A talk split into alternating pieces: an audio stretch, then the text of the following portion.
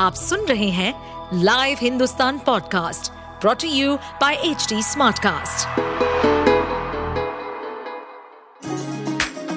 चलिए आपको ले चले बिहार राज्य की गहराइयों में, सुनेंगे बिना पक्षपात के खबरें देने वाले बिहार की खबरें पॉडकास्ट को इस पॉडकास्ट में निष्पक्ष चर्चा होगी राजनीति के महत्वपूर्ण घटनाक्रम, क्राइम की चौंकाने वाली कहानियाँ, मनोरंजन के नए रंग, सांसदों द्वारा किए गए दल बदल जैसे कई महत्वपूर्ण विषयों पर।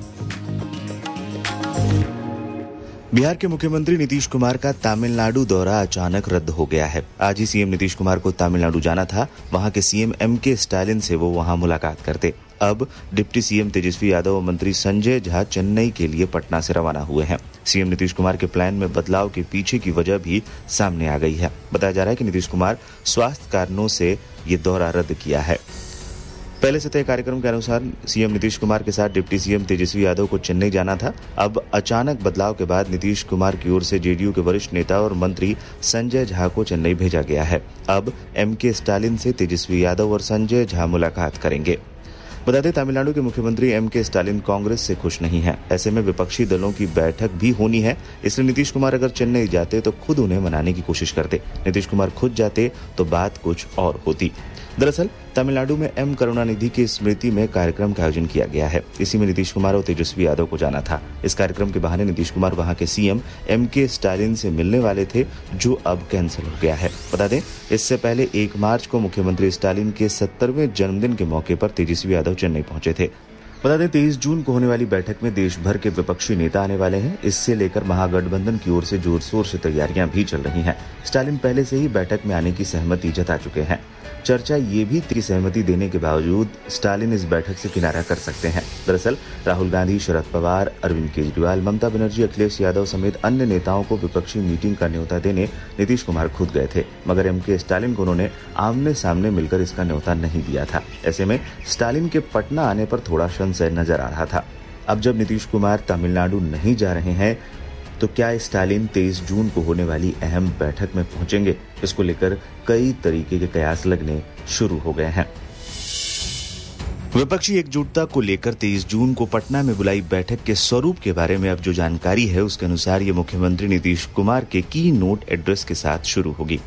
पटना के एक अणे मार्ग स्थित नेक संवाद कक्ष को बैठक के लिए तैयार किए जाने की खबर है। वैसे एक अणे मार्ग स्थित लोक संवाद कक्ष को भी इसके लिए तैयार किया जा रहा है। महाबैठक के शेड्यूल के बारे में मिली शुरुआती जानकारी के अनुसार ये सुबह ग्यारह बजे शुरू होगी, शाम चार बजे तक विमर्श चलेगा। इस दौरान सभी राजनीतिक दिग्गज दिन का भोजन भी एक साथ करेंगे। केंद्र के काम की चर्चा के साथ होगी बैठक की शुरुआत। महाबैठक की शुरुआत में सामूहिक रूप से ये विमर्श होगा कि वर्तमान में देश किन किन बड़ी समस्याओं से जूझ रहा है।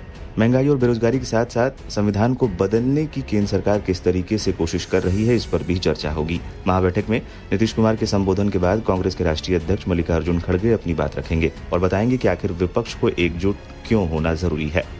भाजपा के खिलाफ वन फोर वन फॉर्मूला पर भी चर्चा होगी। अलग अलग राज्यों में किस तरीके से इसे सक्रिय करना संभव होगा? ममता बनर्जी सहित चार राज्यों के मुख्यमंत्री रखेंगे अपनी बात। पश्चिम बंगाल की मुख्यमंत्री ममता बनर्जी ने ही विपक्षी एकजुटता को लेकर होने वाली महाबैठक को पटना में कराने का प्रस्ताव दिया था। इसलिए महाबैठक में उनका विशेष रूप से संबोधन होगा। ममता बनर्जी के साथ साथ दिल्ली के मुख्यमंत्री अरविंद केजरीवाल, झारखंड के मुख्यमंत्री हेमंत सोरेन और तमिलनाडु के मुख्यमंत्री एम के स्टालिन का भी संबोधन होगा। संभव है की अरविंद केजरीवाल इस मामले को भी उठा सकते हैं की केंद्र की सरकार ने किस तरह दिल्ली सरकार को सुप्रीम कोर्ट के फैसले के बाद मिले अधिकार को अध्यादेश लाकर खत्म कर दिया। पूर्व में भी वो इस मामले को उठा चुके हैं। केंद्र ने कांग्रेस ने अरविंद केजरीवाल का समर्थन भी किया है। शरद पवार, उद्धव ठाकरे और अखिलेश भी रखेंगे अपनी बात क्षेत्रीय स्तर पर मजबूती के साथ विपक्षी दल के रूप में खड़े एनसीपी नेता शरद पवार, उद्धव ठाकरे ये बताएँगे कि महाराष्ट्र में किस तरीके से विपक्षी एकता की बात को पूरी ताकत लगाकर मज़बूत किया जा सकता है। उत्तर प्रदेश के पूर्व मुख्यमंत्री और सपा नेता अखिलेश यादव उत्तर प्रदेश की बात करेंगे। बैठक के आखिर में राहुल का संबोधन। राहुल गांधी के संबोधन के संबंध में मिली जानकारी के अनुसार महाबैठक के आखिर में कांग्रेस नेता राहुल गांधी अपनी बात रखेंगे। महाबैठक में बिहार के उप मुख्यमंत्री तेजस्वी यादव और जदयू के राष्ट्रीय अध्यक्ष राजीव रंजन उर्फ़ ललन सिंह भी मौजूद रहेंगे। महाबैठक में आने वाले राजनीतिक दिग्गजों के रहने का इंतज़ाम राजकीय अतिथिशाला में किया गया है। पटना में आने के तुरंत बाद वे लोग राजकीय अतिथिशाला जाएँगे। उनके साथ आए लोगों के लिए पटना सर्किट हाउस में व्यवस्था की गई है। वहाँ से लोग मुख्यमंत्री आवास पहुँचेंगे। आप सुन रहे थे हमारे पॉडकास्ट बिहार की खबरें। ऐसे ही अपराध जगत से जुड़ी, राजनीति और विकास जैसी खबरों के लिए हमें फॉलो कर सकते हैं। इस पॉडकास्ट पर अपडेटेड रहने के लिए हमें फॉलो करें एट एच डी हम सारे मेजर सोशल मीडिया प्लेटफॉर्म पर मौजूद हैं। और ऐसे पॉडकास्ट सुनने के लिए log on to W W W dot H D smart cast dot com